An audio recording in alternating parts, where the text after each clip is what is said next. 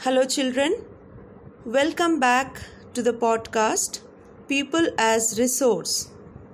In the last episode of this podcast, we are going to discuss about the problem of unemployment in India. Well, unemployment is said to exist when people who are willing to work at the going wages cannot find jobs. In India, we have two types of unemployment. One is the rural unemployment, and second is the urban unemployment.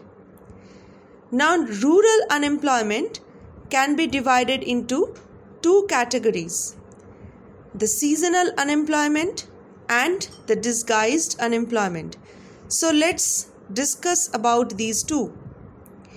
In seasonal unemployment, it happens when people are not able to find jobs during some months of the year. So, in villages, especially during the non agricultural season, this happens. So, people depend upon agriculture usually face such kind of problem. Now, on the other hand, the disguised unemployment is a situation where people appear to be employed. This uh, usually happens among family members engaged in agricultural activities. Suppose a work requires the service of 5 people but engages 8 people. The contribution made by the 3 extra people does not add to the contribution made by the 5 people.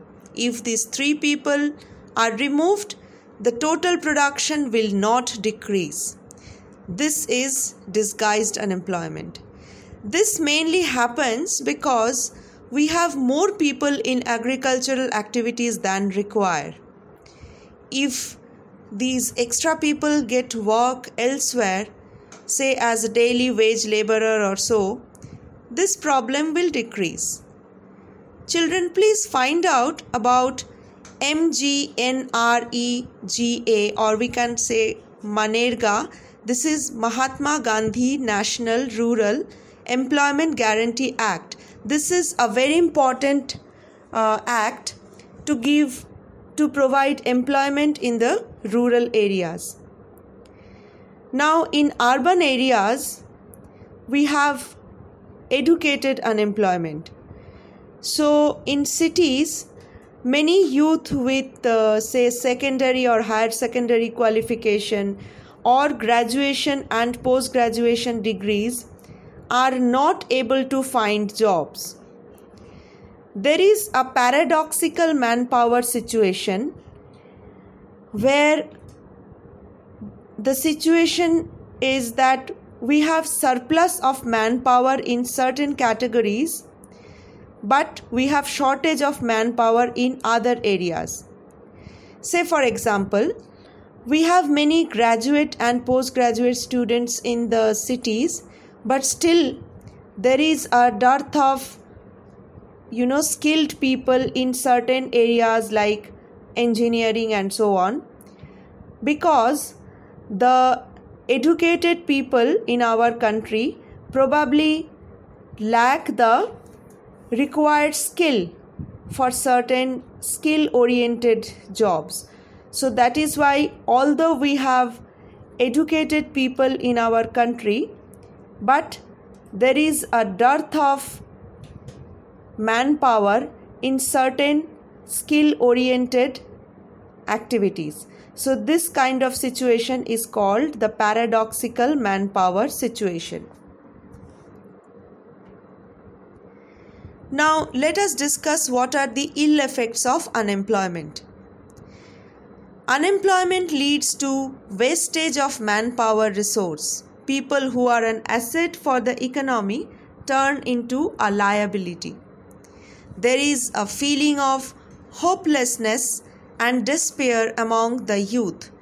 People do not have enough money to support their families. Inability to of educated people who are willing to work to find gainful employment implies a great social waste. Unemploy- unemployment tends to increase economic overload. The dependence of the unemployed on the working population increases. The quality of life of an individual as well as of society is adversely affected. When a family has to live on a bare subsistence level, there is a general decline in its health status and rising withdrawal from the school system. Hence, unemployment has detrimental impact on the overall growth of our economy. And lastly, increase in unemployment is an indicator of a depressed economy. It also wastes the resource which could have been gainfully employed. If people cannot be used as a resource, they naturally appears as a liability to the economy. So let us now discuss about the employment scenario in the three sectors.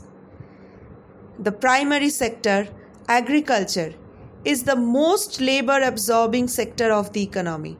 In recent years, there has been a decline in the dependence of population on agriculture partly because of disguised unemployment some of the surplus labor in agriculture has moved to either the secondary or the tertiary sector around 60% of the people of the nation are employed in primary sector next the secondary sector share has increased in last 30 years to around 16%.